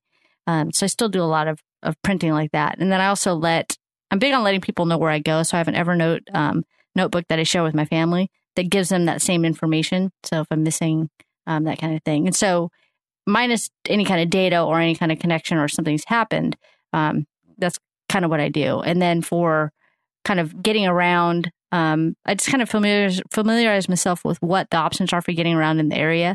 Um, and then, you know, minus any data, I just go back to the old faithful. I just ask. um, and then um, I will usually, if I'm at a hotel, I'll get the local map that they usually offer and just kind of familiarize myself with, with what I'm doing. Um, and I really try to get a lay of like landmarks and streets, uh, street direction, if that makes any sense. Um, I don't like to look like I'm not, I don't know where I'm going. Um, so New York is a really good example. Um, there's a lot of one-way streets in New York, and I'm taking the subway and getting out somewhere. And when I get out, I don't want to look like I don't know where I am or I'm trying to figure out which way I'm supposed to go next. Um, as soon as I get out of the subway, for example, I just start walking in a direction because I know which way certain streets go, and I can immediately go, oh, wait a minute, I should be going against the traffic on this street because I want to get to this street. So really just kind of memorizing the maps. Um, but again, I think the key thing is just printing out some key things like phone numbers and addresses um, and just major cross streets and landmarks. Um, so it becomes kind of a game of um, geocaching. It's not the right game because you're looking for somebody in a geocache, but the buildings kind of are my cache, and I'm using those to kind of um, navigate my way around, and it's going to make it a little bit of a game. So um minus that, and if I'm domestic and I just don't have service anywhere, um, again, it's just finding somewhere hopefully that has Wi-Fi or something like that. There's not a lot. I, I carry two devices that have um, my phone is A T and T, my iPad is Verizon, um, just so that I have access to two different networks. And if they both don't work, I just kind of can't do anything. But I like being able to have um, both in case um, something happens and I, I, I can only get service on one. When I was in San Francisco for W W D C, I, I walked almost everywhere I went because, you know, it's a big city and everything's in roughly the same area. But I, that always concerned me of looking like the deer in the headlights tourist. Right. Um, walking through a, a big city. And I, I've never lived in a big city. So I think I already kind of have the look of a deer in the headlights anyway. And um, and something I found out this year, boy, I really appreciate the directions on the Apple Watch because Um, once you set, the, so what I would do is I'd set the directions. So I was going to walk somewhere and let's say it's a mile away. Um, I would set the directions in my hotel and then say, okay, I'm going to walk there. And then immediately the Apple Watch gets directions and the, it gives you taps, you know, it gives you solid taps if you have to turn right. And then I think it's intermittent taps if you have to turn left. And so you've got your phone in your pocket and your watch is in your, you know, on your wrist and your, maybe you've got your hands in your pockets or whatever. And it tells you with sign language or no, I guess uh, with, with the haptic, haptic feedback when you need to turn left, when you need to right. And if you have any confusion anytime, you just pull your wrist out and you look at like you look, you're, you're checking your time and it'll say, well, in point, you know, two hundred feet, turn right on Mission Street. And and I was walking around San Francisco uh, really at all hours of the day. And um, and that I really appreciate it, because living in the suburbs, I never really knew what the point of that was. And now I get it. Um, um, how about you, Katie? What do you do to navigate these cities when you go on trips? I'm all about the G P S. In fact, I was just traveling this this weekend. Now, it was a, a city a couple of hours away, but I've actually found that Apple Maps has gotten um, quite a bit better. And I've I've just I ask I ask Siri. We uh, we got a flat tire. We got something in our tire, and thankfully we have road hazard with the local Firestone. And it was great. It was just, you know, asking where's the nearest Firestone. Thankfully, it was a couple miles away. We were able to get some air and get the tire replaced, and, and it, boom, it took us right there. So, but uh, you know, that really doesn't help the, the data problem, because I'm, I'm, I tend to travel locally, but what about when you're, you know, so I, I have data, I have, you know, Verizon's pretty ubiquitous here, but when you're traveling internationally, do you, do you try to find a local SIM and, and put that in there? Do you just kind of plan that you're not going to be able to get data? Um, no, I do. Yeah, exactly what you say. I actually plan to get a local SIM. Um, I buy my phones. I don't buy my phone subsidized. And so um, because of that, like usually for Apple anyways, I've been able to call them up and just ask them to um, unlock my uh, device. And so I've been able to use it overseas. And when I get there, um, uh, I'll just find uh, one of the local carriers. And I usually just go with whatever... The, um, I was going with a lot of times when I would go to Europe, I would go with the Vodafone, which I believe is, um, um, I forget how big they are, but I, I was able to find them everywhere. So I'll buy a SIM. And then what I do is actually I have a Skype, a local Skype number that I give, like my family has, and they can call that number and it'll, you know, dial my, I have it set up to dial me, um, when I'm in, um, whatever my new phone number is, wherever it is that I've traveled to. And so um, they don't have to worry about knowing whatever that SIM number is. Um, and they can just contact me, you know, either leave a message for me on Skype or I can get on Skype. But um, I actually, it connects so that, I, and I just use my data. And it can be a little expensive, but it's not, people aren't calling me just to say, hey, did you know the Angels won or something like that? You know, it's, it, it would be significant if they were calling me. And so I don't really worry about the data. And then uh, the... as well, the text messages don't take up a lot of data. So I just do a lot of texting. Um, the thing that eats up the most of my data, like with anything else, is, of course, the um, the um, using maps. But I find that in cities like that, I kind of try to do exactly what you're saying, David, is I'll be in um, a place, or Katie, too. You you find out where places are before you leave.